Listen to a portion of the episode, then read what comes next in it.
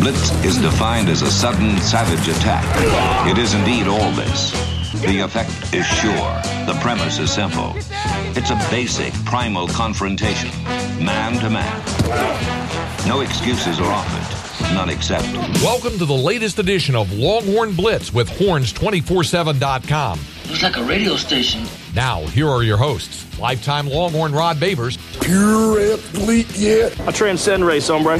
Matt Butler, I don't talk man. I back it up. And we are chock full of that, man. Damn right. and Jeff Howe. It's still real to me, damn it. And that's the bottom line, because Stone Cold said so. If you're gonna blitz, come strong, but don't come at all. Coming strong with another edition of Longhorn Blitz with Horns 24 7. I am Jeff Howe, and we are the Burnt Orange Faithfuls psychiatrist. Just pop in the AirPods, whatever your listening device is, sit on the couch, and we'll all get through this together. Texas drops another one, another double digit second half lead blown by the Longhorns. This time, Texas loses 32 24 to Oklahoma State, and we will break it down. Uh, and it's usually unsavory to do this during the bye week because there's nothing to look forward to in the immediate future. Uh, they the Baylor game is set for October 30th. Another 11 a.m. kick.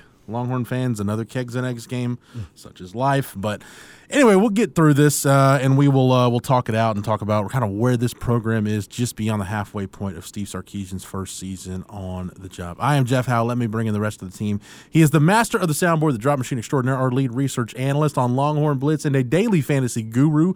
He is Matt Butler. How are you, sir? Doing pretty well, man. How about you? I'm not doing too bad. And a man who's uh, always in a good mood, never doing bad. Uh, our lockdown corner here on Longhorn Blitz. Lifetime Longhorn 2002 UT All American 2002 semifinalist for the Jim Thorpe Award. Fourth round draft choice of the New York Giants back in 2003. Spent his NFL career with the Giants, Lions, Bears, Bucks, Broncos, and a year with the Hamilton Tiger Cats of the CFL. When he was done with football, he got himself back to Austin, Texas in the 40 acres where he earned his degree. Whenever that team ring comes back in, we will make sure he wears it proudly. Nevertheless, he's a card carrying member of DBU, and when you get that All American honor recognized by the NCAA, they make sure you get one of those black cards. Number 21 in your program, number one in your hearts, Mr. Rod Babers. Thank you for the intro, brother. Rod Appreciate B, it as uh, before I ask you what I was going to ask you, um, don't forget anywhere you get your podcasts, search Horns 24 7. Click the follow button. Get every episode of Longhorn Blitz along with State of Recruiting and the flagship. We've also got our 24 7 uh, 24/7 Sports YouTube channel where you can get State of Recruiting and the flagship, the video versions. Yes, we are working on getting the Blitz in a video format where I'm not thinking we'll have that by the end of football season, but at some point in the near future, we're working on getting the video version of the Blitz back. So anyway, make sure you are uh, subscribed up uh, anywhere you get your podcast to get every episode of the Blitz. Uh, I mentioned last week we crossed as a podcast network on the Horns 24/7 platform. We crossed a million downloads for the year, so Nice. uh, we are blowing and going. And thank you out there so much for the support wherever you're listening, however you're listening. We just thank you for being a part of another presentation. Rod, since we got a bye week, I do I don't want to go off on too many tangents because we got business to tend to. uh, but I just forget your time. Your time in Tampa with Yeah. Bucks yes, it was during the Jon Gruden era, was it not? it was. Yeah. Um, and I know your boy Chris Sims has not had not provided a favorable view of Jon Gruden over the years. A lot of quarterbacks based have on had his experience. A lot of quarterbacks have had tension with Gruden. He he's a he's a quarterback guru, but he likes to play with quarterbacks. They they are his playthings. That's why he likes to collect them. He seems like just a lot of truth telling from a guy like Sims, Yeah. and not not making up stories, more No. just telling what happened and you know what happened to him. yeah. It's not so. It's not that often we get one of the biggest stories in the football world, hell, in the sports world, uh, and you have a direct connection to the person involved.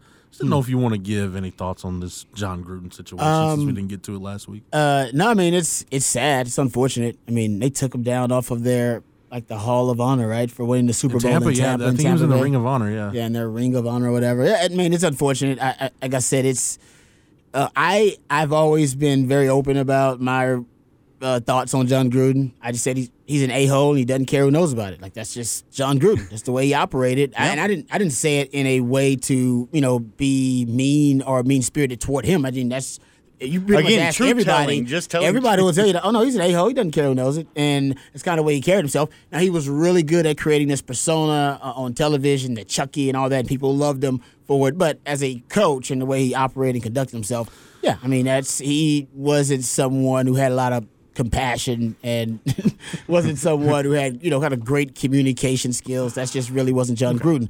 Uh, so uh, like I said, I didn't know about all the you know emails that suggested you know that you know Private thoughts. homophobia and transphobia and misogynistic stuff. I didn't. I was not getting into that. I was just talking about him being an a hole, which he was. And now it turns out there's a lot of other disturbing stuff to come out about him. But I will say this. The man could pick a coaching staff. He knew how to pick coaches out. I mean, on that staff, Shano was on that staff at one point. Cal Raheem. Shanahan, Raheem Morris, Mike Tomlin was on that McVay was, staff. uh, I mean, they had a ton. GA. McVay ended up being Mike on the Tomlin, staff. what's your DB? Mike coach Tomlin was my DB coach, and Raheem Morris was like the assistant. You know, what I mean, assistant DB coaches. I mean, they had, he knew how to pick coaches. McVay, Shano, all those guys kind of started on Helped that Monte staff. Kiffin helped. Monte uh, Kiffin. Monte Kiffin was the DC. then. Tampa too. Yeah. Yeah. So I mean, he did. He, Rod Marinelli, another one who's been a head coach in the league. yeah, no, he did a good job of building the coaching staff. I'll give him credit for that, but. I think he's pretty much well. You know, he's not done. If he wants to coach again, he can coach again. Art Briles coached again. Yeah. So if he really wants to coach again, he may not be able to coach at the premier places that he wants to, but somebody will give him a job coaching Jon Gruden football. may be coaching at a 3A high school in Texas. Just next saying, year. I know. exactly. I mean, Art Briles got a job in. If That's that real. XFL starts up again,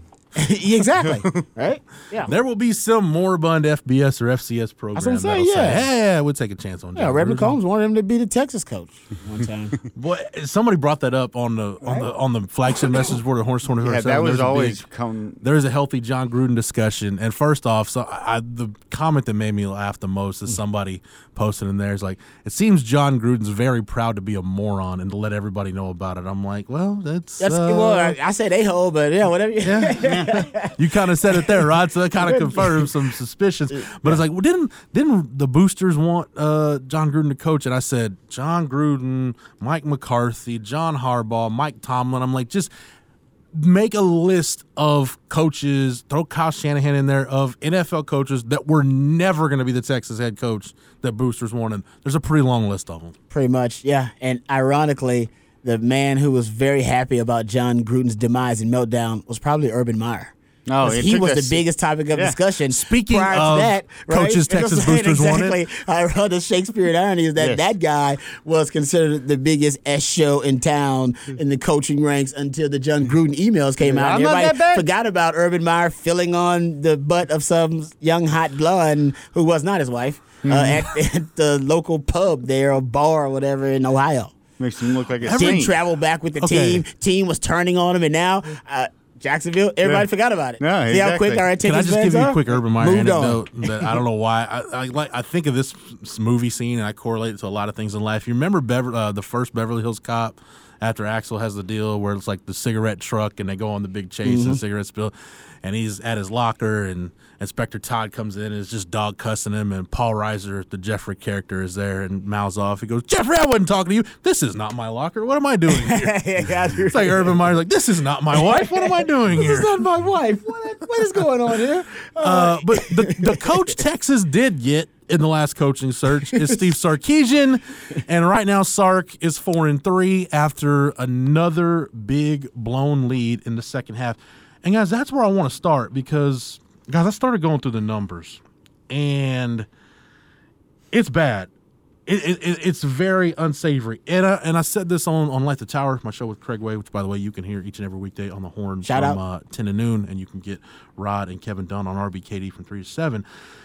You know, this isn't Sark's. Sark didn't create this problem, but he inherited this problem, and now it's on him to find a way to fix it. That's true. So Texas goes up by 11 points in the third quarter on a Bijan Robinson 38 yard touchdown run. Mm-hmm. It's a 24 13 lead with 11.43 to go in the third quarter. Guys, in the span of the last 31 Big 12 games this program has played, and I start this stretch oh, with the end of the 2017 season, that regular season finale against Tech, where Texas is up by 10 with, I think, 10 and a half minutes left, and they lose the game. Mm-hmm. In that the 31 the 31 game stretch of conference games, this is the ninth time Texas has blown a double digit lead in the second half and seen the opponent either tie or take the lead. So nine times, times in, in their last 31, 31 conference, conference games, games, they've blown a, a- double digit lead. You said in what time? in the second half. In the second half. The So, and, but two of those in the last in Two- Sark's- In in back-to-back Sark's weeks. in Sark's responsible first- for two of those, yeah. First year. Yeah, he's got to slow that down. Because I mean, Tom Herman's was bad anyway. We agree with that. But Mm-hmm. Tom Herman got seven in three plus years, Mm-hmm. right? Basically, he's 18, Yeah. 19, and 20.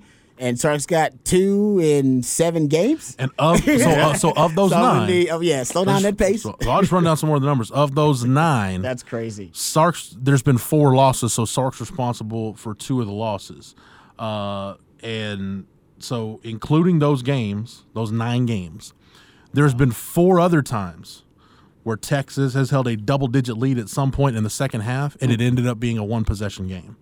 The Baylor, Kansas, and Kansas State games in 2018, and the TCU game this year. Did they win or lose those games? They won those games, but they were one possession games. They had a 19 nothing lead at halftime of the K State game. Wow. Uh, the Baylor game, they were up 23 10 at halftime, and that came down to the last play. Yeah. Charlie Brewer throwing and missed Denzel Mims in the end zone. And then the Kansas game, they're up, I think, 24 to 7, and they had to recover an onside kick Yeah. with about three minutes left. And then the that. TCU game this year. Uh, in addition to those games, so that's 13. That covers 13 of the last 31 conference games. Okay.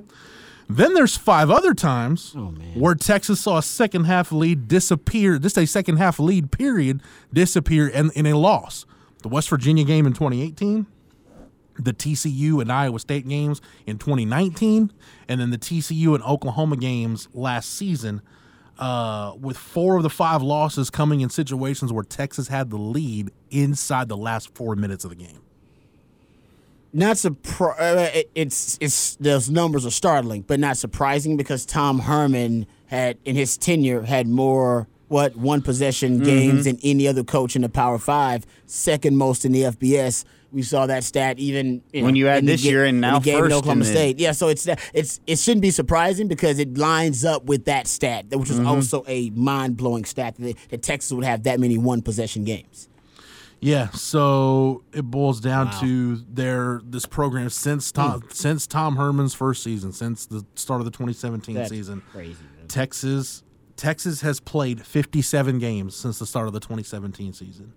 30 of those, over half of those games have been one possession games, and Texas record in those one possession games Oh yeah. 15 and 15 15. exactly what you would expect it to Yeah, be in coin flip games. Yeah, Yep. exactly. and that's where like the you know one possession games. That's why you don't want to be on them because it becomes so volatile at that Anything can point. happen. And it Anything really tips the scales. those margins become that one play or the one missed block Yep. or the one say pick six or something like that, and that'll totally change the component of a whole game. So, like I said, s- this isn't Sark didn't create this problem; he inherited this problem. But it's on. I feel like we said that in some way, shape, or form about when Charlie took the job and then when Tom took the job. Well, but it's true. Sark Well, that's taking it- that's the job. It, it is. It's been that way for a decade. Yeah, you gotta fix the problems. Be a problem and solver. he said something after the after the uh, you know, after the game in the, in the post game press conference, and I'll paraphrase here. He said, "This team's got to get to the point where they got to get out of the mindset of okay, you just got to hang on at the end." Well, they got to get out of that mindset because that's how Tom Herman coached games. That is how he coached games. Hey, get a lead. Just we'll hang on. We'll play field position defense. We'll Mm-hmm. try to run the ball. We'll, we'll we'll hang on and we'll we'll milk the clock. We'll find a way to win in the end. It could be a habit.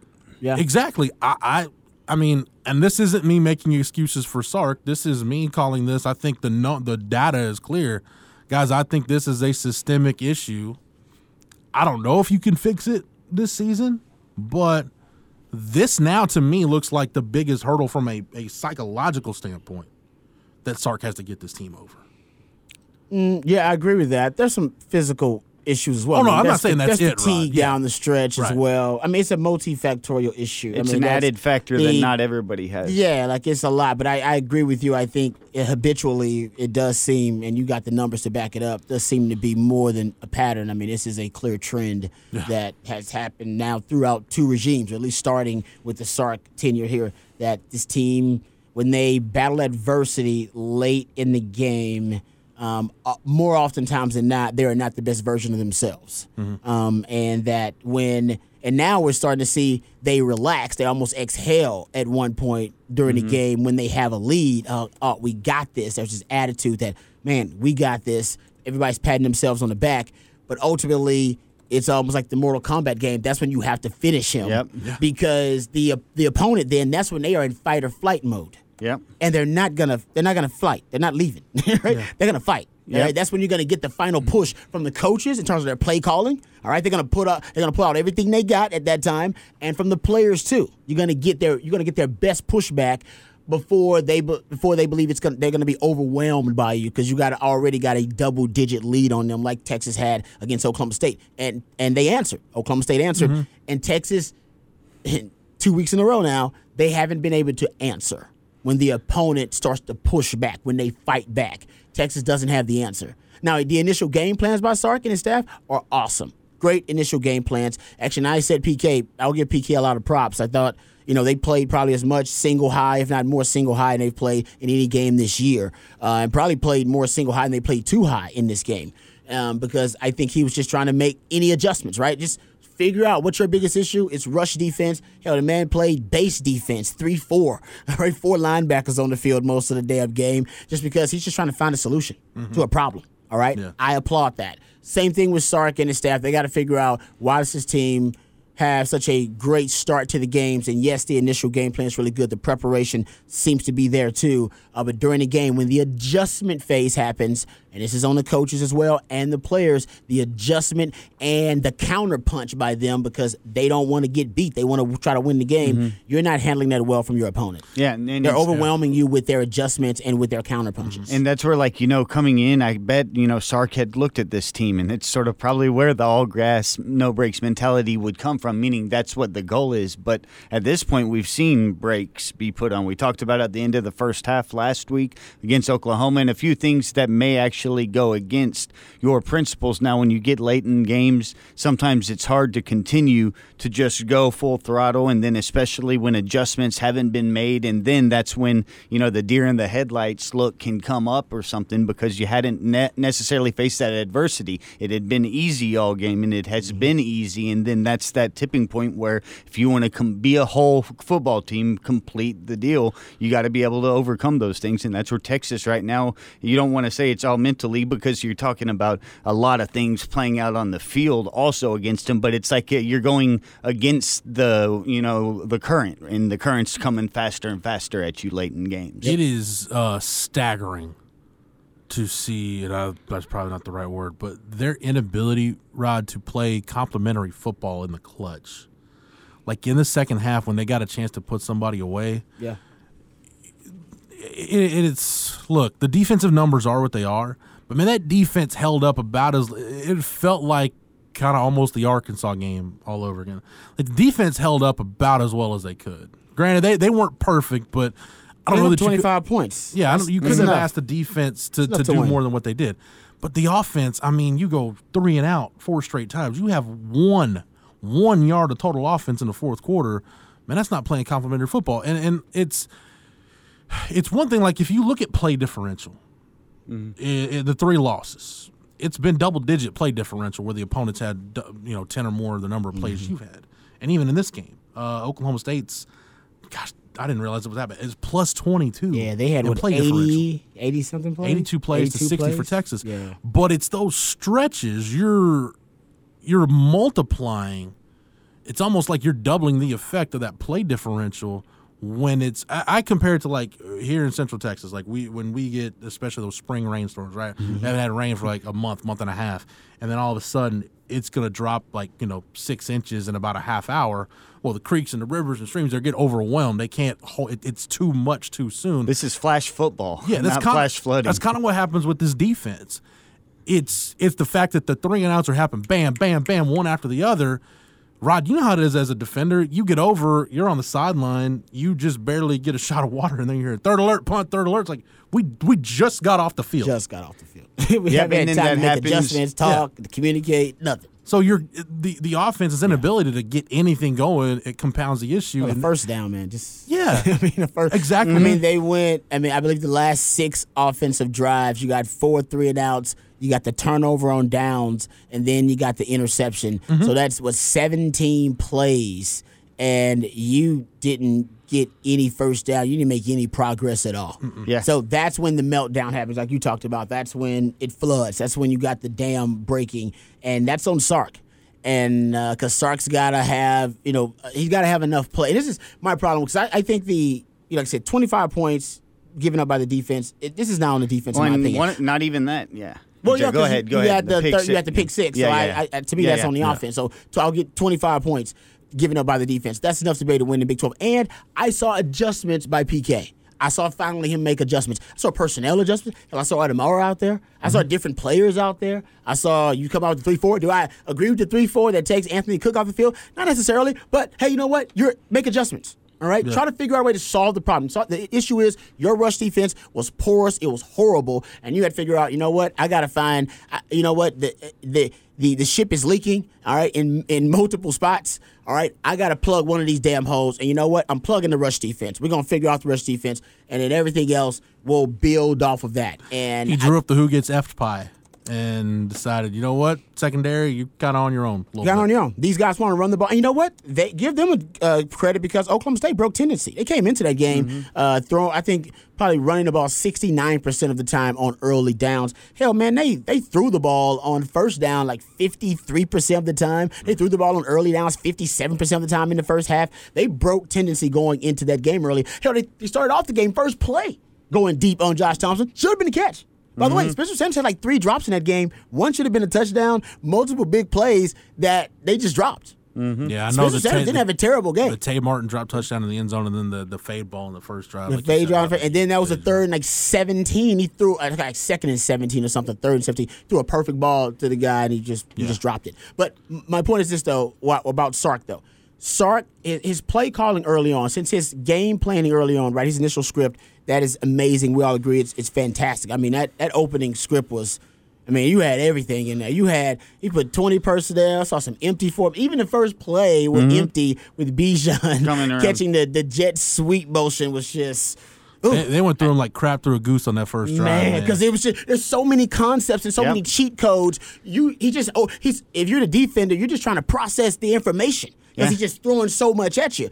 But after you process all that, right, and your the defensive staff's got a chance to talk and make adjustments, that's when we're seeing you know Sark get outmatched. Right, that's when the, the uh, uh, Jim Knowles did a really good job. And we'll talk about some of the details of that later. But here's what Sark needs to do. I'm not saying, you know, in movies they call them Easter eggs, where they plant these little scenes and stuff in movies. They're foreshadowing things to come. I don't see enough of that in Sark's offense. Yeah. There's an, he doesn't set up his opponents enough, right? You need to be you need to be planting seeds early on in your offensive game plan that you can sow. So reap what you can sow later on, right? So you can reap that later on. And he's not doing that. He's not sowing those seeds early on so that he can reap them later. And what I mean by that is, right, you the deep ball, right? Texas threw one deep ball in this game. Marcus Washington out of empty formation, touchdown. Uh, not touchdown, but a 58 yard reception. All right. So in that in that situation, you know, I went into the game saying Texas should throw eight to ten deep balls in this game. They should try to. They threw eight in the Oklahoma game, completed four of them. They went four of eight. It was their best game throwing a deep ball, the most they've thrown in a game this year. Passes 20 yards or more down the field. They only threw one in this game. Why is that important? Here's why that's important. Because Oklahoma State, the reason Oklahoma State last year was the best third down defense in the country, this year they're, I think they were top 14 when they went into the game with Texas, probably better now. The reason they're so good is because they restrict space, right? They want to compress space, right? He, Sark's trying to create space. Mm-hmm. They're trying to restrict. That's why they want to play bump and run. They want to mug linebackers on the line of scrimmage. Yep. And on third down, they play the sticks. They mm-hmm. play the sticks. Go watch so many of those, of those third downs. They're just playing. Joel Klatt talked about it too. That's what they do. They're gonna they're gonna force you. They're gonna dare you Yep. to make the low percentage throw and throw it deep. Yeah, that guy may be open. Throw it. Yeah. Throw it. Make it great. But if you don't, punting. Yeah. All right, we win. Coaches, they don't want to th- on a third and five or a third and six. I don't want to throw it 20 yards or more down the field. But they're mm-hmm. gonna give you that. Yep. Because I'm gonna restrict everything else. Man, all my guys are playing at the sticks, and the, the reason that you want to you want to loosen up this defense with deep balls early on. Mm-hmm. Plant those seeds, Yeah. right? You want to, you know, plant those Easter eggs. It's because that def- that defensive back and that defensive coordinator will be thinking about that deep ball all throughout the game. You keep throwing it, they're like, damn. They really want this deep ball. Guys, we need to safeties. You need to back up a little bit. We got to make sure these guys don't get us deep ball. The, the corners going to start turning their hips a little bit earlier. It'll open up some other things in the passing game. But when you only throw one, go watch the third and fourth quarter of that game. They start creeping closer and closer. Yep. By that, by that, by that, uh, that fourth quarter, dude, they got third, it's third and eights and third and sixes where they got all guy, everybody on the line of scrimmage, like all eleven guys, bump and run corners, everybody. Now some of those guys at the last minute, you know, they they release in the coverage, but they got everybody mugging. Yeah. They just they just taking away, they're just sucking the damn space. Mm-hmm. And you not throw. And same thing. I said, and I heard you talk about this too, Jeff. More Keilan Robinson on the field, right? Yep. What did Keilan Robinson provide? Because he's gonna stress him horizontally. Yep. All right, so now when you put Jet him in the field more and you throw a couple of those those jet sweeps, they gonna start thinking, "Damn, I got to get contained." Pulling 'em We got to get contained. All right, you know up. what, linebackers, you got to get some width, man. That dude comes in the game, you need to get contained, and then you set him up because when he gets contained, you come right back around, boom, hit him vertical. When they're stressed horizontally, hit him vertical. When they're stressing vertically, hit him horizontally, and then keep him on the toes. You didn't do any of that. You stressed him one time Horizontally with Keilan Robinson's speed. You stressed them one time vertically. So by the end of the game, dude, they are they are compressed on the line of scrimmage. They coming after you. There's you, you planted no seeds of doubt, no seeds of fear of the deep ball in that game, and you paid the price for it later on. Go watch the last six drops. Go watch how aggressive they are. When you throw the deep ball, you make DBs, trust me, I know. Yeah. You make them less aggressive. You've talked It's about their- that It's for their years. deepest fear is Yeah. to give up the deep ball. And the, and Jim knows his deepest fear is giving up the deep ball. He's like, man, I can't give up a cheap one. Yep. I, I, as long as they can fight, as long as I got to make them fight the whole drive down the field, I can give up the cheap one. We're gonna be good. You threaten them with that cheap one a few times. They start backing up. Maybe a half a yard, maybe a half a yard, a quarter. About a fourth quarter, you can take advantage of it. Plant those seeds. Yep. And that's right? where like so when you can reap what you sow later on. I didn't see enough of that from Sark. That's my complaint about his play call, and I think that came back to haunt him in this game. Yep, and- quarterback run game, another thing, another seed you plant early on, you reap it later. They start thinking about, man, do we need to put a spy on him? Maybe. All right, put a spy on him. Opens up other things in the passing game. You refuse to run your quarterback. I know he's hurt, but if it's there, you got to use it. Right? Yep, That's and- those are things that you can do. So I'm, I just think there are certain things that he probably could have thrown out there early on to help set your opponent up. It's a boxing match, right? I'm throwing the jab, I'm throwing the jab. The jab, the jab is to set you up for the hook. The jab is to set you up for the cross. By the time you start defending the jab, I'm coming with the upcut. You know what I mean? Like, there's none of that with his play calling. And you just admitted it right there, and we all talked about it before the show. And when you have a quarterback that's hurt, though, when your opponent probably knows that, and you know that you, last Right. game you threw the ball deep all throughout the first half, but then sort of dissipated once he hurt his hand, and then you see the snaps became the trigger in my mind, seeing that Casey was either trying to one hand a couple snaps or I dropping balls.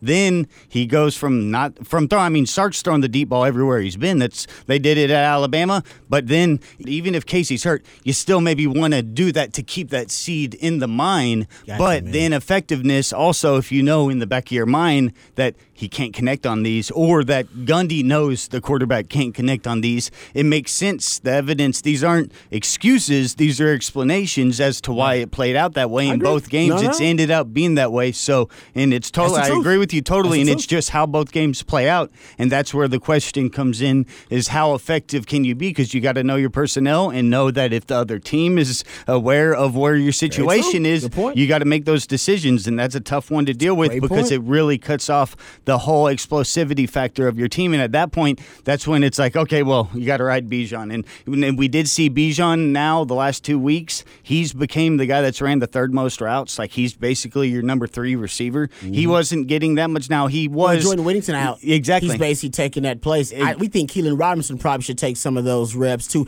You need versatility in the offense. Right now, your offense is too. You know, it's too rudimentary, right? Yeah, It's by just- the end you of the game, speed you've ran guys out on of the outside, options. Joshua Moore, and you got X Man, and then you got Bijan. That's it. You need mo- you need a multi-dimensional Yeah. offense. So you need that's why Jordan Whittington was so good. He added physicality to the passing Yep. game, and now you need another element, which Keilan Robinson can be, which uh, adding a little bit quarterback running game can be. Right now, your offense is just it's too simplified. It's explosive. It is, Yep. Right. But you can figure it out by the third quarter. Yeah, Um, and Whittington not being that crutch to be there to fall back on on third down and long that you saw all season long. Come on. That's what can sustain those drives. And in that situation, it's hard. Those third and nine and third and 11s, you can't real now. You sort of can just hand it to Bijan twice, but it's really tough to make yourself call those plays, and it changes up everything that you're doing. Matt, something you mentioned a minute ago. These are explanations; they're not excuses. That's kind of the essence of what this podcast has turned into. Like a- anybody can watch that game and see the what.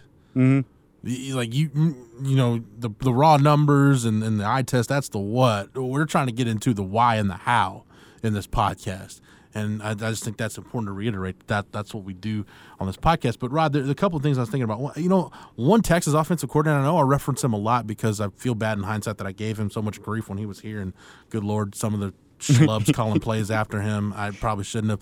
But man, Bryan Harsin was really good at that. Like if you mm-hmm. remember the uh, Bryan Harsin Yeah. game plan, like man, Yep. if they're if they're running outside zone a lot early on, it's like he's got to be setting something up. I know. It's Setting like, up. oh, now it's a hard uh, outside zone fake, and they're going backside post because he wants that's where he wants his deep shot. So it's stuff. Mm-hmm. He's like running a lot of out routes. Oh, that out and up's coming on. Yeah. Somebody. Yeah. I mean, you just felt it, right? Yeah. Yeah. Um, Bryan Harsin was really good at that. But to your point about planting those Easter eggs, man, Kasey Dunn and Mike Gundy did that. They did that.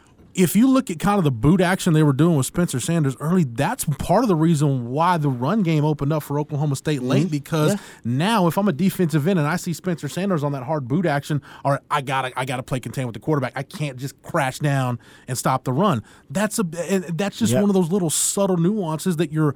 It's taking a hat away from the ball, and now you've got the numbers advantage again. Bro, you, man, you're thinking the same. I literally wrote down bootleg killed Texas right here. Mm-hmm. there were four of them. Actually, there were there were four. There were three that were actual because one of them had a penalty. So the first bootleg was a 13 yarder to one was a 13 yarder right to their wide receiver. That was one of them. They had mm-hmm. one that started off the half. It was an 18 yarder, which was nice. They had it was an 18 yard reception. All right, through these all these all pass attempts. Mm-hmm. And the third bootleg was in the fourth quarter. Ended up being a 14 yard reception. And some of these were into tight ends. They tried to throw mm-hmm. a couple to wide receivers. And then the touchdown bootleg action, and they target the linebackers as you've been talking about for two weeks. Mm-hmm. linebacker, and they had a lot of linebackers, out Especially with there. Overshown out at that point. Exactly. So they went. It basically went right, and they had the two safeties deep in the end zone there, and ne- neither one of the safeties, you know, went to try to you know cover that route, and they went right in between the safeties and right over the linebackers, mm. and he. Just made a nice throw with the bootleg. You're right. Yeah. It opened up a lot of other things in the running game. And giving another props to Kasey Dunn. Remember the speed option? What was he setting up? The reverse. Yeah. Mm-hmm. Come back the other He way. brought it out. He could speed. I was like, what the hell? They keep running the speed option. They know Texas is not going to fall for it. Mm. They're just programming Texas. Yep. And soon as I think the, it was in the fourth quarter. They want that uh, picture in their mind. no, yeah, yeah, exactly. They kept running it though, and then it was a 17 yard game when they did the pitch reverse on the speed option. And then and this is how Kasey Dunn. This is how you know it's a fight, right? It's a fight or like a, a poker match. You don't play the the, the, the hand, you play the man. Mm-hmm. So right around the time that same drive where they get the, the pitch reverse off the speed option. They run the double the double pass. Mm-hmm. Yeah. They, they Oh, try and to it get Texas would've on the, worked. right on, and it, and it He, he was worked. killing himself. That Spencer was so eager to get rid of it, he was. didn't catch it. Yeah, the, the guy, the receiver, he was so eager to get rid of it Yep. that basically underthrew it, and then it didn't work. But if it worked, it was wide. Touchdown, yeah. He had a wall of Totally blocking, unaccounted. Going to be a touchdown. So you could tell he was thinking knockout blow. But he, what this is what I loved about the Kasey Dunn script. He had he had what my man Shanahan calls money plays. Oh, I got some money plays for you. Mm-hmm. You, you you ain't seen him and you ain't ready for him. I've been setting you up for him, and I got and that was a, that was one of his money plays. That throwback, he's like, I'm getting them. We gonna get them. And I'm put the perfect time, and that was the perfect time for it. And they just didn't execute it. And they also on that same drive, they went back to uh, the running back screen. Right, they went back to it because the screen was really. Remember, they had that. They they never broke anything on the screen except that one time on third down they broke a 20 yard uh, gain on the screen. I think it's number 20. and the for reason they Robinson, did yeah. is because it once again Kasey Dunn just kind of f- the feel for the game.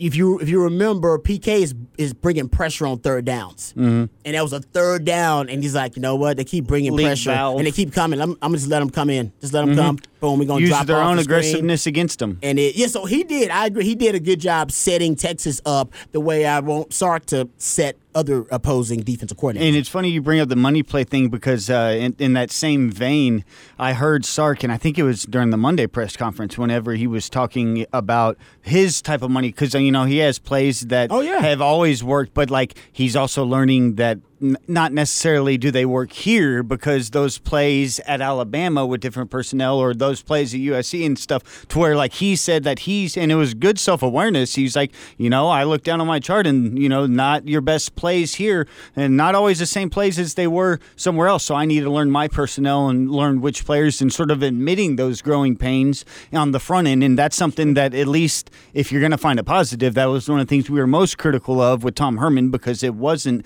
very self-aware with those situations and doing those type of things and definitely wouldn't truthfully volunteer that information to the media. Right. Fair point. Um, but you know, one of those subtle ways Texas could do that, Rod, is getting Keilan Robinson on the field, and you know, the jet sweep flip pass has been really good for Texas. It kind of reminds me of I go back to in everybody kind of I think Texas fans got a different view of the Art Briles offense when Sterling Gilbert was here because it's the same offense. But one of the beauties of the veer and shoot is it stresses you so much horizontally that it naturally opens up things Oh, yeah. vertically. Yep. And one of the things that you can do, and I thought we were going to see it, but we didn't really see it. I think I want to say they did it. I've seen it a couple times this year, and I wish they would go more to it because it's beautiful. Considering you probably got the best running back in the country in your backfield, and, and maybe the best, the most talented offensive player in the country in your mm-hmm. backfield. Um, it's taking the jet sweep flip pass, faking it, and it almost it almost becomes like a triple option action now. Yeah. and it becomes an inside zone. Yeah. Well, the defense is already accounted for Keilan Robinson. They're stretching themselves horizontally. There's got to be vertical seams open in the run game at that point. And that was the beauty of the veer and shoot. And people are like, well, why don't they ever throw to the middle of the field? The middle of the field's wide open. Yeah, the middle of the field's wide open for the run game. Yep. Mm-hmm. Because if I'm Sterling Gilbert, I, I want to take my chances with D'Onta Foreman one on one with the safety. I'll win that Totally nine agree. times out of ten. Yeah, and then every now and then, you know what, what, what Bailey would hit on you? That old pop pass. Yep. right mm-hmm. off the kind of save action, and then Yep. no tight end would do a delayed release. You'd be like, "What the hell, man? Yep. They haven't done that." And then boom, wide open. Like, why is he that wide open? Well, I got He was of all, they had- blocking for he one was blocking. second, and then the second that he does that, he just lofts up a release. exactly. I'll see if I can um, find the 2016 stack because I bet like Caleb Bluiett and Andrew Beck. I bet every ball they caught that year was a touchdown. yeah, because you're right. They just end up being wide open because of all the kind of the funk that you know kind of I can still see there. Tyrone Swoopes throwing that type of play. Um, like, he yeah. would be either So, but, but honestly, to bring that back to Sark, he he played. He likes to play the tight ends, right? Plays a ton of tight ends, and we understand why to so, help you know kind of. Uh, really support and uh, kind of solidify your pass protection because we we know the offensive line has its issues. So I think that's why he's doing it mostly. But also off of that, he needs to have the counter of hey, the delayed release by the tight end up the sideline or the tight end screen package with a guy. You know, what I mean, you need to you have to have those in there because if not, then it makes your offense uh, too too sim- too simplified. Yeah. Right. You need to make it a little bit more complicated for the defense, so they have to defend more threats. Right now, there's not enough threat. When Jordan Whittington going out, there's less threats to defend overall, which makes the the offense easier to defend. I'm glad you mentioned the tight ends because that was my chief complaint on Saturday. They can line up in 12 personnel and run the football. Yeah. The problem is you typically don't do anything but line up and run the football when you're in 12 personnel. Yeah. If you Yeah. hit them with a pop pass or like you said, right, a tight end screen, now you're at least giving them. We talk about this all. We talked about this since we started this podcast. Like the more because of the limited amount of practice time you have in college football. And the, if I'm an offensive coordinator, the more practice periods I can make the defensive coordinator about to face, the more practice periods I can make him waste exactly by right. working on stuff I may or may not do. I've already we're going into Saturday. I've already got an upper hand. Yeah. yes. Totally agree. And Sark agrees with that because he Yeah. said the more things we can do, the tougher we are to defend. And, we- I'm- and I don't want him to try to, you know, try to ha- ha- force these players to do things they're not good at. So I know he's trying to keep this within range of what's their strengths, what's their weaknesses, what's the skill sets of my mm-hmm. players. But also, you do have to add different elements to the mm-hmm. offense. And Yeah, right now, layer that thing, You have to layer that thing. Even Totally more agree. so now when you've lost not only your third down valve in Whittington, but because of that, it's made you more predictable, as Jeff's talked about, because you're telegraphing with 12 personnel. And yeah, I mean, we can run well, and Bijan's really good, but it becomes something that simplifies the process for the defense so much. And then whenever you go and it's like, okay, well, we'll go and stay in our trips or something, it's like, okay, but now we maybe have one less efficient usage of the passing game, so you still aren't as potent as you thought. So that's where the added layers are needed with the because you have fewer pieces and the pieces don't have as much upside, so the scheme becomes so much more valuable. E- Even even something as simple as like if you look go back and look at the Oklahoma game, one thing Texas did, and we've seen them run some split zone this year. They ran a ton of split zone Mm-hmm. Yeah. in the first half. And why why does split zone help you? There's a couple of different things. One, it helps secure the cutback lane, which either the tight end's either kicking out or depending on how the defense plays it, if they're slanting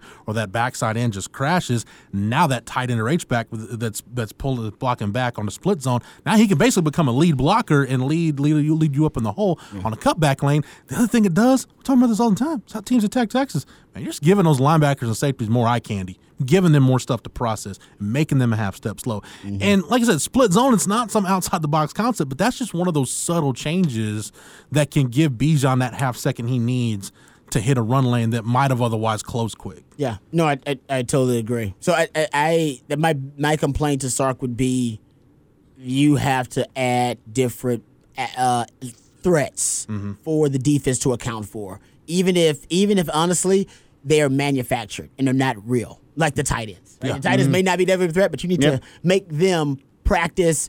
You know, a period. Just trying to defend tight ends, like because now you got some different concepts you use. But I, I think that's part of it. And also, I mean, let's be honest. I you know I track you know Texas and uh, to Texas offense and I know the cheat codes. You know, when I started tracking the last 17 plays, which is basically the last six drives after the Bijan Robinson touchdown, right? Um, he's he uses less cheat codes Yeah. as the game goes on. Yeah, right. really you track the pre-snap motion. I tracked it. It was the highest rate actually that I've tracked so far this year in Oklahoma State game. I'll give him props for that, seventy-six percent. But in the second half, it drops to fifty-four percent, and then after that Bijan touchdown, last seventeen plays, offensively drops to forty-one percent. I, it, it, it, it's negligible. It's not, you know, it's not a huge disparity, but you well, you should be losing using more cheat codes. When you said you're trying to spark the offense, why use less? Yeah. You spark the offense by using more cheat codes, right? Empty formation. The 58 yard reception by Marcus Washington was out of empty formation. Bijan Robinson started off the game with that, that nice little pitch out of empty formation on jet motion. It was beautiful, actually. I almost brought tears to my eyes. Uh, but had great stuff out of empty, right? And yet in the second half, only one play out of empty. I only had four plays, period, out of empty. Should have had more, period. But why only one? Right? It's something you can, can can spark the offense with. Bunch formations. They had uh, 27% bunch formations, uh, I think, all throughout the game, but that number dropped like 17%.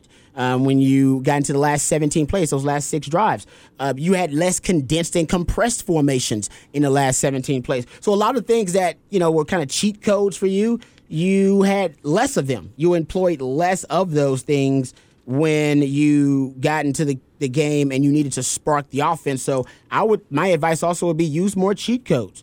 Right, you uh, you you you had you had really a lot of success using two back sets. You had 9 plays using two back sets in that game all year. You've been really good there. But when you looked at you know two back sets in the last uh, three, uh, sorry, the last six drives of the game, you only had two plays uh, sorry, one play in the last last 17 plays with two back sets. And it was actually the most creative play he had out of those last six drives. It was the play where they have two running backs. Uh, one is in one is Bijan is right behind him, then the pistol, and Rojo is offset right next to him. It's Oh, kind yeah, of a yeah. half diamond. Then they shift Bijan almost to the go go. I don't know if he's been listening to Robbie or not, going to the Brennan Marion stuff I, to- I pointed out uh, like a year ago, right? So it's kind of a go go formation. So he's been doing some research, and then they run, they, Kel, uh, Kelvontay Dixon, he goes in motion. All right, they go. They're two by one, so it's twenty personnel. Two by one. He's on the boundary side, single receiver side. He motions to trips. All right, and while he's in motion, they snap it and they run the speed option Yeah, yeah, to the boundary. It, it loses yardage. It was creative, Yeah. but it lost yardage. Uh, but that was the most creative thing he did in the last six drives. Everything else was pretty rudimentary, including the second and one and the third and one call and That the fourth brutal, and man. three. He basically ran the same RPO concept back to back plays, and all he did was flip the field. Especially That's after- it. Same RPO scheme, except the first time they threw it to X Man, and, and on second and one they threw it to X Man. Third and one, they decided they were going to run it, and then the tight end, Cade Brewer, could not block could not block the backside defensive end. Mm-hmm. Couldn't get him. He crashed down the play, blew up the whole damn thing. Because the snap also was off by Kerstetter because Jake Majors had gotten hurt Yeah. on that drive, and that also you know made things a little funky. But Especially after Bijan got you nine on first down. nine on first down. And when you just, it's funny. Whenever I talked about start talking about the plays that hit and that aren't hitting here, I th- immediately thought of that sequence that you're talking about because they were the same ones that you're going with. And normally you wouldn't see somebody call that unless he was highly confident in something hitting in It's that true. Situation. And I think that might have been the sequence he was thinking Yeah. about when he volunteered that info. Now I remember Casey saw that the defensive back was way off. He was playing like eight, nine yards Mhm. off of X Man, but he closed so fast. He just he knew him being off would Yeah. signal to Casey to, throw it. Yeah. And as soon as Casey typed, hiked it, he just runs straight. Hell, it'd been a great double move time. He just runs straight down. Oh, yeah. And- tackles him, great open field tackle. And I believe Casey made the wrong read because I believe Texas has the numbers advantage in the box. And that was something else And that then the next one, I think, or Sark's probably like, damn it, we had the numbers advantage. Let's do it again. And then they did it again, and they tried to hand it off, and they blew it up. And that's a huge part where, like, you see a lot of teams will do things like that, like if sort of uh, give the offense what they are baiting them into doing by Mhm. emptying the Exactly box in those situations. And that DB also, if he has the confidence that he can, he knows that yeah, at seven yards off, I can make this play. I can go and do that, and then still bait him into making something where I'm confident in my skills. Hey, random question, Rod. How comfortable are those socks you're wearing?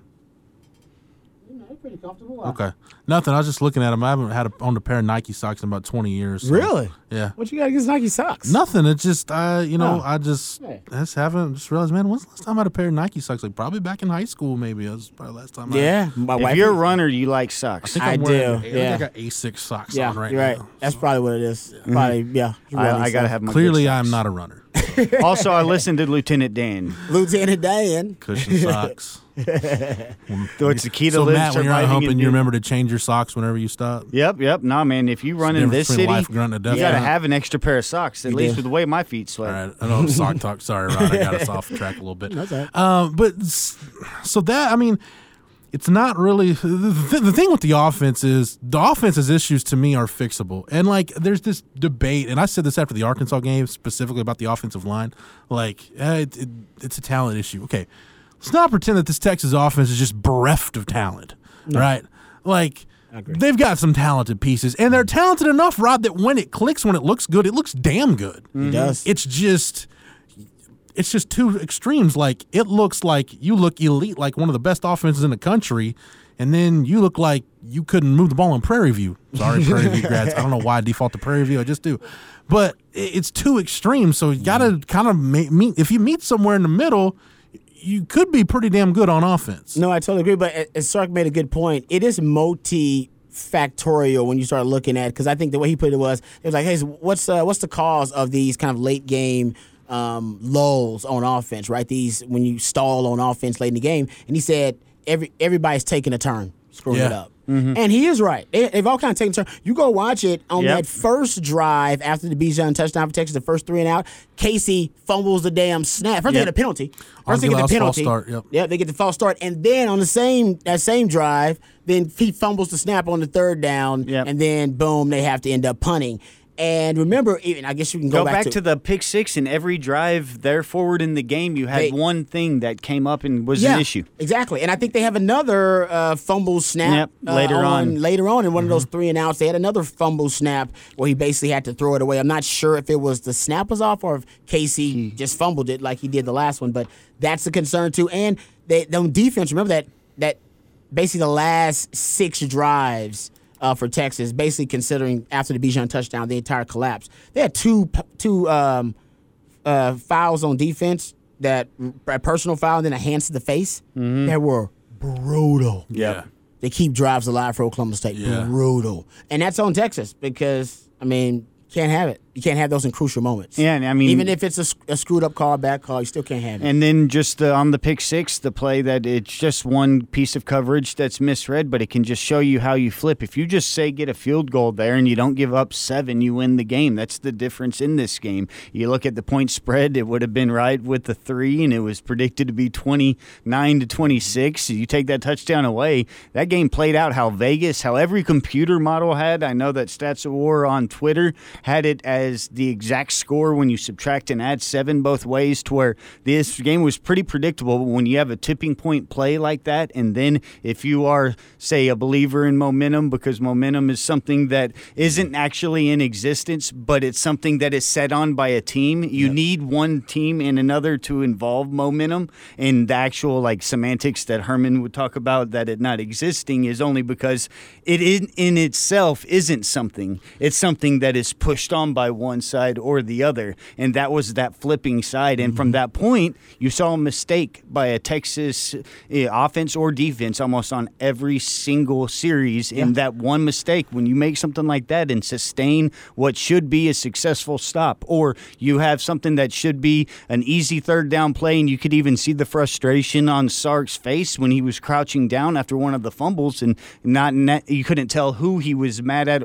Probably more likely the situation, just knowing that maybe we had something called up, but now that play doesn't work because we're scrambling to find a ball on the ground at our own two yard line. Yeah, Rod, to your point, the defense had three penalties on Oklahoma State scoring drives that killed them. On their first scoring drive was a field goal drive, but you had the Keondre Coburn horse, Horse collar, collar. When you're that when I think it's And- third and and it was nine, so and you're going to get off the field, mm. and he gets called for horse collar. Remember that. The the Ray Thornton roughing the passer in the third quarter that was on Questionable. a, that was on a third and nine. That's Look, questionable. I I mm-hmm. don't like that call, but it it's the rules now. It's just it's just- but they should have called Malcolm Rodriguez for the one he got on Casey that took him out of the True. game because he True. he he put his hand. I- It seemed like he drilled him. He into not ground only little led with his head, but he drove him into, He the, drove him ground. into the So it was a two layered one where Uh, that you, should- if that's in and the NFL, if it's you for watch sure. It, if you watch it right after that play, I'm not trying to get on the grassy knoll conspiracy theories. He looks at the ref, and the ref says something to him, and he just kind of nods and gets a little head shake. Exactly. Don't don't do that again. I think he told him like, "Hey man, watch that" or something. But it's like, dude, if you're gonna give him a, Yeah, a freebie. yeah, if you're gonna do that, call the damn penalty. we need Yeah. we need one of those. yeah. Uh, and then, gosh, the hands to the face might have been the most brutal Oh, one that because was brutal. you're you still got a two point lead. Yep. Granted, they're on the plus twenty seven when it happens, but it's second and eleven, and Jaylen Warren six yard run. You got it. You're you, get- you're going to face a third and five, but Ovie Oghoufo gets called for, uh, or I'm sorry, Moro Ojomo gets called for illegal hands to face. And that's one of the few series that Yeah, got I mean, them was- off schedule. He had 'cause- his hands around it the dude's it was right throat. call. Yeah, It was the right call. Yeah, oh yeah, for It sure. great call. And that was one of the few plays because normally you weren't because Oklahoma State's so content with picking up three and moving on to the next play, and that was one where you actually had a negative yardage first down for them, and you don't get the benefit of making that big play. Yeah, no, they were brutal. They were so. That, in terms of your momentum comment, The that's- idea. Yeah, exactly. So, uh, you know, I, I know there's a lot of Texas fans that are despondent. And look, I, I'm not talking about the extremists out there. They go, ah, we need this coach fired. And Yeah, that's this guy's not the right guy. Look, I mean, you're at a point now where you haven't seen enough evidence to say Sark is definitely getting this turned around and they'll be in the playoffs No. in two years. We haven't seen enough evidence to say, ah, there's no way in hell that can happen. Like, you- you're, agreed. just, you're just at one of those. It's a point where no Texas fan wants to be, but hey, wash and the idea repeat. that- we're in the same spot watching this program that everybody's been in for the last decade plus now. So And we talked about all those one possession games. Now, sometimes you aren't, maybe don't deserve what your record is, or sometimes you deserve a better record. But you look at last season. If last season just has a couple plays go a few different ways, Texas didn't deserve to be like a Big 12 champion playing team or go to a championships game or play in the playoff. But those three losses were all at the very edge. It's a Keaontay Ingram fumble at the goal line. It's an overtime Mm-hmm. against Oklahoma, and Texas is in a playoff somehow. You know, like that's how quickly. But your win is also right, close. the Texas No, that's Tech my game, point, though, like the the- Oklahoma State game where you needed a when you're putting down the yourself in these Exactly. situations where Yeah. you don't get the actual, it comes down to who has the ball less. It's like that's Hell, why I, le- I at least like that Sark's taking the ball to start, a and game that that, can keep a game us on a you good and I momentum. watched together, man. If that Baylor game goes about another five six minutes, uh, Be very different. they were starting to figure some stuff out late in that game. So I, I know it's, but it's ifs and buts. That's what we're talking about. But yeah, I mean, the way that I see your point, Matt, but the way this team has just lived on the edge so much. Oh, yeah, you don't wanna for the be. last four and a half years. It's that's gonna like. A 15 and 15 record in one possession games shows Yeah. it, it balances out at some point. And I think the frustration for fans also is the reason you are in one possession games, right? Exactly. You're watching these games like, well, for with Tom Herman, it was a team was undisciplined, so it was always a lot of penalties, right? You were beating yourself. Uh, Turtle Tom would always kind of go into, you know, when it, it- late in the games. I know we're dealing with that again, but his play calling would change. Yeah. Um, and with Sark, you know, your play calling, it, it's not the same. I'm not gonna say it changes, but it ain't the same. My my metrics and all my notes tell me the play calling ain't the same as it is when he comes out his opening With the script, or script. even in the first half. It's just not Because you haven't had all Right? week to work on it. and you have exactly, and the adjustments are being made on the other side. All right, there are other there are other coaches on the other side that are making adjustments real time, and now you have to also do the same. So you have to be a coordinator, a head coach. Go- See, as a coordinator and a play caller, you know we know Sark is legit, but now getting to we getting to his A lot his- different. Now, well, now we're getting to his task as a head coach. It's a lot Now you're talking about the psychology of your team late in the game. You can't just be focused on your offense, even though your offense is the problem. So you as a head coach now to step back and say, "Whoa, whoa, whoa, whoa, am I the problem? Is my play calling the problem? Remember Herman? do We talked know- about the- how big of a know- factor are you this able to was? assess what the problem is? Right now, you're basically you're saying we just got to do what we've been doing for 60 minutes instead of doing it for 45. Yep. Okay, that's easy to say, but the truth is, you're not when you go up against a a really good coach. Let's say a coach that basically can win 60 plus percent of his game. I'm talking about a really good coordinator. And. Gundy, Gundy, and Lincoln And Riley Gundy- both fall into that category. They're damn good coaches. Gary Yeah. Patterson is too. Head and you, and you beat coaches. one of those, right? And I'll give credit to the coordinators at Arkansas. I think Kendal Briles's a good coordinator. I think Barry Odom's a good coordinator. The truth is, you aren't holding your own enough. Well, That's just the truth. Yeah. And now it's early, and it's your team's early, and you're still growing and evolving as a coach, and we all understand that. But the truth is, when you got into a matching of wits with Lincoln Riley, you won the preparation and the game planning. Good for you. He won the adjustments in the ball game. All right. So come to Mike Gundy. You you won the game planning and the preparation. Good for you. He won the adjustments and the ball game. Yep. Uh, Gary Patterson almost got you too. He Yeah. was close. If he if he, if he learned or if they if they play this, they throw in the corners deep a little bit more. And then and give the ball to Zach, Zach Evans, a little bit more. Yeah. If Zach Evans is in better it don't shape- Have, it don't have three turnovers. yeah. All of them on easy fields, like short fields. That game could be a little different. So you just went you just went meathead on that and said, I'll just give it to Bijan. And that was a smart move by you. Yeah. All right. So you won that coaching match. But my point is, when you've got into a chess match with these, what I call, you know, some of them elite coaches, but damn good. I mean, Mike Gundy's been in the Big 12 longer than anybody. Lincoln Riley's considered elite. You are getting out adjusted, and therefore you're losing the game. So preparation and game planning is great. You got half the puzzle figured out. Now you need to figure out adjustments, and you need to figure out how ad- adversity. Because right now your team is not handling adversity well, and you're not handling adjustments well. And it's a huge point right here to think about. This isn't the Sark at Alabama because he isn't just offensive coordinator. Exactly. He has so many things. He has Yeah. a lot of head coach duties, and it's a lot different because what happened against uh, Barry Odom and against Link- Kendal Briles? Well, they have Sam Pittman as a head coach, like Yeah, the delegation exactly. of duties. Yeah. Like there's a lot of things going on there, and you can't expect to get the same Alabama OC version of Sark because he has to do so much more when he's on the sideline. Oh, and it's the whole debate that we talked about whenever Herman initially wasn't a play caller, but then had to go and when his back's against the wall, he mm-hmm. had to take that over. But then we start talking about, well, now all these other things are amplified because we saw more discipline issues and things that were just slipping through the cracks. And I think that's a huge factor to be added on because everybody talks about how great Sark, and he is great at an offensive coordinator. Yes. And we've also talked about the problematic issues that he's had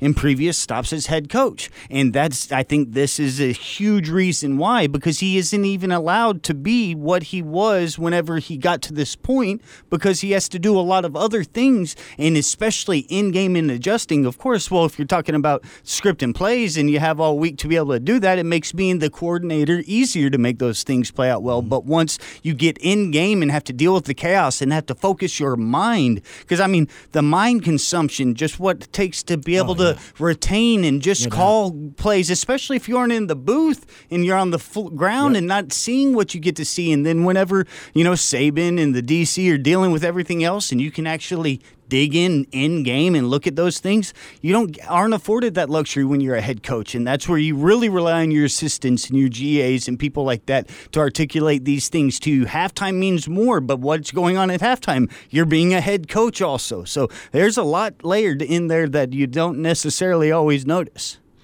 It's uh, and I think going you're you're about to face another coaching staff, right? We know Dave Aranda on defense. It's one of the best in the country. Jeff Grimes. And Jeff the Baylor, Baylor's got some stuff figured Old out on offense now. Damn right they do. And, and by the way, you have a bye week, and so do they. Damn right. So It's I, do want to talk about this because this is this will be the a, main topic on next week's show, just as a teaser. Um, the talent issue. I know I'm not going to get into that part of it, but when when you look at this Texas roster, I, I think I think I think the misconception, guys, is people look at recruiting rankings and think it's automatic. Mm-hmm. No, how I view it as being in in again, th- th- this industry is how I make my livelihood. This is the recruiting industry, and when you look at a star ranking, that is an indication of that if you take this guy and you develop him the way he should be developed, Yeah. this is how good of a player he should become. It's no different, Rod, than I look at it like, you know, pit masters and chefs, right? Mm-hmm. You can give everybody great cuts of meat, Yep. but if I season it right and I know how to cook it, Yep. uh, my brisket's going to turn out great, and yours is going to look like Lincoln Riley brisket if you just, you know, ah, just throw it in there and just char it. No, it's you, Same meat, which same is ju- brisket. which is just why on you know taking your cooking shows, why you can see Gordon Ramsay take like, you know. Mm-hmm. A can of spam and a couple of parsnips and make a five star meal. Like some, some guys just do it. Damn right. Uh, it, it- Yep. it's it's it's, it's yeah, how Matt Rhule can go to Temple and Baylor, Yeah, turn programs around in three years. You're like, and what and the compete hell? and, and, and he inherits Gettleman's people and immediately Yeah, turns the around the Carolinas Panthers. At. Temple, at Temple, when you can go compete with Penn State with a roster that you look at on a paper, has no business competing with Penn State. Yeah. and how you can take a roster and compete with Texas and Oklahoma, and when you look at them on paper, there's no way you should be competing No with. Texas and Oklahoma. yeah, Gundy's a damn good chef. Exactly. Yeah. He's a damn good chef too. So let's not pretend like, oh, it's just people manipulating star rankings and giving Texas guys a bump. Trust me, I've been involved in those rankings discussions. That might have happened at one point. I can speak for how it works for the 24 7 sports in house rankings. That doesn't happen anymore. It hasn't happened since I've been with the company. Yeah, the, I, I think the the data actually supports that the rankings are becoming more more accurate Yeah. over the years. In So- the NFL now, the NFL data that you have too, mm. So- to compare it to. I've heard some really smart people make that argument, and I think it's a terrible argument that oh, star rankings get manipulated. No, that's not part of the problem. The problem is, and again, I, I want to save this for next week, but take take Denzel Okafor as a perfect example of what I'm talking about. Okay. Okay. Denzel Okafor was a top like 250. Actually, just, just give me a second. Let me pull up where he was in the composite. Okay. Uh, Denzel Okafor is a great example. I know where you're going here. I don't want to spoil it because I know it's pull good. up- I know exactly where you're going. Denzel Okafor ranked 277 in the country in the 24/7 Sports Composite rankings. I think in our in-house ranking, one of the last guys into the top 247 at 243. Okay. Mm-hmm. Okay. Never plays a snap for Joe Wickline because Joe Wickline gets fired. Yeah. So there's one offensive line coach. Mm-hmm. He comes in and he plays for Matt Mattox for one mm-hmm. season. By the way, in that season, because you had a head coach in win now mode, we need to get this guy on the field. Let's make him a jumbo tight end. So you're taking away weeks of developing as a, developing him as an offensive lineman to make him a jumbo I tight end. So basically, you waste Denzel Okafor's 2016 season. Wow. Okay. Go to 2017. That staff's out, new staff in. So you're out to he's associated now with O line coach number three and Derek Warehime, and you're on play caller number two and head coach number two. Oh, and strength coach number two, by the way. You get through the 17 season, and remember he plays a couple of games, and you could tell, okay, maybe with some development he'll be better. Then you change offensive line coaches again. Mm. So now, Rod, he's going in to his third season in a program. This is the fourth, Fourth offensive O-line line coach. coach. that said, "Hey, I can do this with you. I can develop you. You can play for me." Blah blah blah. With Herb Hand, and by the way, Tom Herman and the offensive staff made the determination that his development has been so jacked up. We're going to take advantage of this four-game redshirt rule. We got to redshirt him because he can't play right now because his development, his growth has been so stunted. Now you get to his. He comes back as a 60 year guy Man. after a year, by the way, where you had the COVID year and it was wonky for everybody, and I think that year's typically worse on. It was we're going to find out it was worse on offensive linemen and defensive linemen than any other position groups on the field. Mm-hmm. Just because you got big guys, and not all big guys are going to work the same when they're away from the program. Now you take Denzel Okafor. Oh, by the way, so you just fired Herb Hand and the rest of the staff. So now he's on another play caller, another offensive line coach, his third strength coach, another head coach, and you know, it- is it is what it is. How the hell in the hell? are you supposed to develop Yeah. offensive linemen? The position on the field, other than quarterback, needs more development than any other position when there's so much constant change. And I'm not saying Denzel Okafor would have been Justin Blalock. No. But Rob, that's an example. That's a guy, however good he might have been, we'll never know because he never had a chance. They, they didn't do him any favors. No, we talked about the need for continuity. We we had been so mm-hmm. happy at the beginning of last year that Herman may be able to finally have some continuity in a program and have some things going, and Texas able to deal with that. Because like we've talked about the constantly changing and the reprogramming of a mind that you need, and then mm-hmm. the idea of breaking bad habits and learn this de, just re, mind erasure. It's like rebooting a computer. Well, it's like when you listen to yeah. Peyton and Eli if y'all watched any of those opening weeks, they constantly talked about how hard it was to get a new coordinator if you've been there. These college kids in that Texas and then coming out of high school, you're talking about you might have something new for five consecutive years. Mm-hmm. So if Yeah, you talk, yeah. if you look at Denzel Okafor, counting Joe Wickline, I'll count Joe Wickline since he recruited, He recruited, recruited him. Five O line coaches, three head coaches, three, three strength coaches, five different offensive play callers. That's crazy. That is unbelievable. For a six year mm-hmm. guy, you're ba- it means you're basically associated with an offensive line coach every year and a half or so. Yeah. About every and season. and if he's got that many, that means everybody there has has had at least two. Tope Got to Amade falls in the deprogram same- what Yeah. you do in these situations, how you were taught, re- learn. Uh, everybody knows that having to relearn off of bad habits is like something that some humans just can't do. Yeah. With Derek Kerstetter, it's one fewer O line coach and one fewer play caller. So I'm saying, so they everybody on the lines pretty much. If you've been here long enough, you've gone through turnover as a player, which is it's not, and it was needed. By the way, I'm not saying the turnover wasn't needed. I'm not saying keep those guys around. No. It's also why you don't want to fire every coach to say, the way the fans right now or get PK out or whatever. It's like no, we need to try to make this last and work. Now, you have to have some sol- growing pains. You have to have, let, give them time to solve the problem. Yes. And then once you figure out that they don't have any solutions, But to it's, the it's not So my it's a couple is, years, people. It's not a blanket statement just to say, "Oh, this team, this team doesn't have talent." No, they've got th- clearly when it works, you see they've got talent. Mm-hmm. The problem Texas doesn't have, they don't have talent to depth. Yeah, and they've had talent that's been up against two top 10 teams for double digit leads against top 10 teams in back to back weeks. You have to be pretty talented to do that. Agreed. Yeah, otherwise, you get blown out. They got the, they got enough talent to win to win those games. Like Mm-hmm. when you're up 21 points and when you're up double digits. Uh, and and it just feels like we're in the same position with this Texas team that we've been with multiple Texas teams now for the last decade. They they've got they're capable of winning the rest of their games, but they're capable, with the exception of probably Kansas, of maybe losing the rest of their games. Yeah, they yeah they could lose to Baylor. Certainly could lose to Iowa State. Hell, K- I certainly see K-State? West Virginia on the road. Yeah. K-State? No, I'm with you. K State, I like Chris Klein. He's a hell of a coach. Yep, they they certainly could. Other If you want it right now, uh, Bill Yeah. Connelly has his win probabilities chart just for the fans to give him the data from the guy that's most respected in Vegas, literally moves lines to fit his model.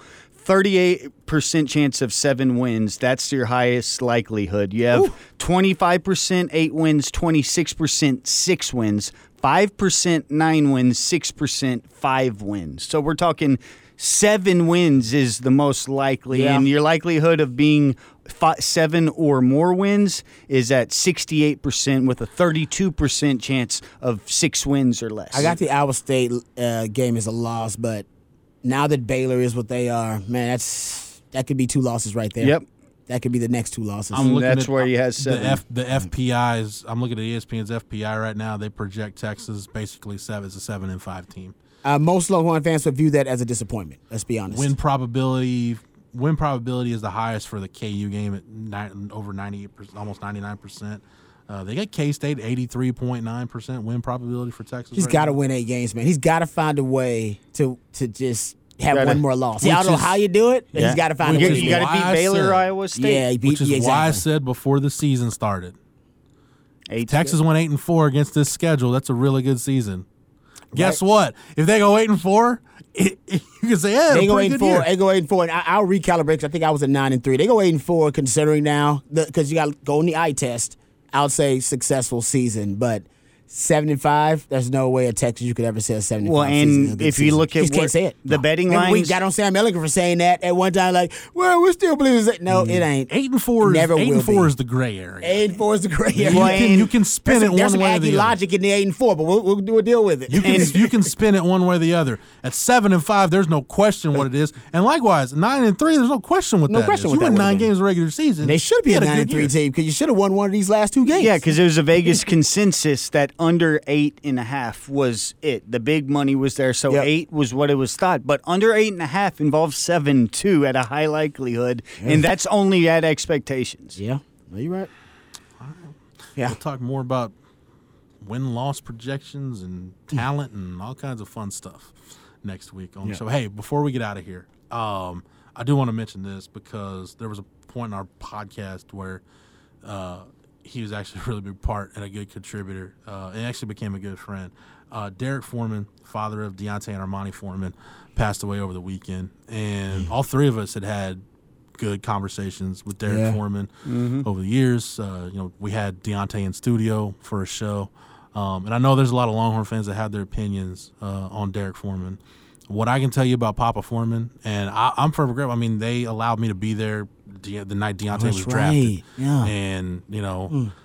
I, I mean, I remember moments like me and Derek and D'Onta around a TV in one of the, you know, other bedrooms when that run on running back started in the third round. Right before he went, like Alvin Kamara came off the board and Kareem Hunt came off the board, and we're thinking, man, if this run on running back starts, man, it's got to be any minute. And we literally go into the other room, and then boom, the Texans are calling. Um, That's it's cool, special, man. It's a great and uh, you know, I know people have their opinions on Derek Foreman. I'll say this about Derek, um, unequivocally uh, and unconditionally loved and supported his kids the way a parent should. Say that's, Yep. that's the one thing I Proud can say Papa Foreman. about about Derek Foreman. Um, so uh, hearing about his passing, it floored me when I heard about it on Sunday. I had to reach out to a contact in Texas City because you never know when you see reports on social media you hope it's a it's a rumor. that somebody or got something wrong. Yeah, Or, but yeah. no, I reached out to a contact at Texas City and told me what was going on. Um, so I know my heart goes out to the Foreman family, to Armanti and D'Onta, uh, and, and the entire family. Um, rest in peace, Derek. He was, like I said, good, great to us. Uh, became somebody I considered a friend, and uh, yeah, it's uh, it's tough. But again, I think the the saving grace is no question. I, I think every parent should strive to to love and support their kids the way he did. No, um, I agree. Very kind words, man, and um, thoughts and prayers with his family. R.I.P. I love his passion. Um, Yeah. I appreciated Papa Foreman's passion, man. He always brought it. Um, Yep. Hell, he probably missed his calling. Probably should have been radio guy, or something. Yeah. he, he was really passionate, mostly about his family, but also about the Longhorns too. So he always showed me love, man. Yeah. I'm, I'm very sad about his passing. Yeah, it was a sad thing to hear. I remember it was uh, spring game. I believe it would be right when D'Onta was breaking out, and I watched that whole spring game with him and the Foreman family, and we just talked ball. And from Wow. then on, he would just stay in contact with us, and he was a big listener to the show. And I mean, he had a funny line. He was like, "Yeah, I'm a proud papa, but I was a Longhorn fan before I had these kids too." and, he, and that's where you felt that Yeah, passion because did. and everybody has that root of your childhood fandom and that's something that carries with hmm. you and then he got to see his sons Yeah. go there and play for him so if you want to find like a poster child for being a texas fan like it's harder to invent one more so than papa Yeah, Foreman. nothing brought more joy to his heart than watching his sons play for Texas. No, Yep. and, and I remember like when D'Onta was on the awards circuit when he won the Doak Walker Award. Derek, you know, went to the banquet with him, and I remember uh, because you know they only started giving out the Doak Walker Award in 1990 or 91. I think was the first year they did it. So they're doing like lifetime achievement awards. You know, you know, historic winners, and the the kind of lifetime achievement award winner that year was Herschel Walker. And I remember Derek telling me he's like he's like I'm in a banquet like chopping up with Herschel Walker like I'm not supposed to be here. believe it I remember watching this guy. Yeah. So it's uh, no, but uh, Derek will be missed, and again, you know, passionate about the Longhorns and his family and his kids, and uh, got nothing but love for the Foreman family. Yeah, man, we're gonna miss him. Okay, uh, not necessarily the way I wanted to end it, but uh, that's uh, that's going to do it for this week's show. Matt, thank you for everything, man. You're more than welcome. Rod B, appreciate the time and the knowledge. Anytime, brother. Anytime. For Matt, for Rod, for everybody at the Austin Radio Network and the Horn, 1019 1049 AM 1260, streaming on the Horn app and at hornfm.com, where you can get Rod B each and every weekday with Kevin Dunn on RBKD. Shameless plug. You can also get myself and Craig Way each and every weekday on Light the Tower from 10 to noon. And thanks to Matt, you can get all of our archives. Our classic shows and interviews are available on the Longhorn Blitz SoundCloud page. Yep, just type in Longhorn Blitz. Don't forget to find this podcast anywhere you get your podcast just by searching Horns 24 7. Click that follow button to get every episode of the flagship, State of Recruiting, and Longhorn Blitz. And don't forget to leave us a five star review. For the Horn family, for the Horns 24 7 family, I'm Jeff Howe. Thank you so much for downloading and listening, and we will catch you again on the next episode. You've been listening to Longhorn Blitz with horns247.com. Remember, for the latest Longhorn news 24 7, visit horns247.com.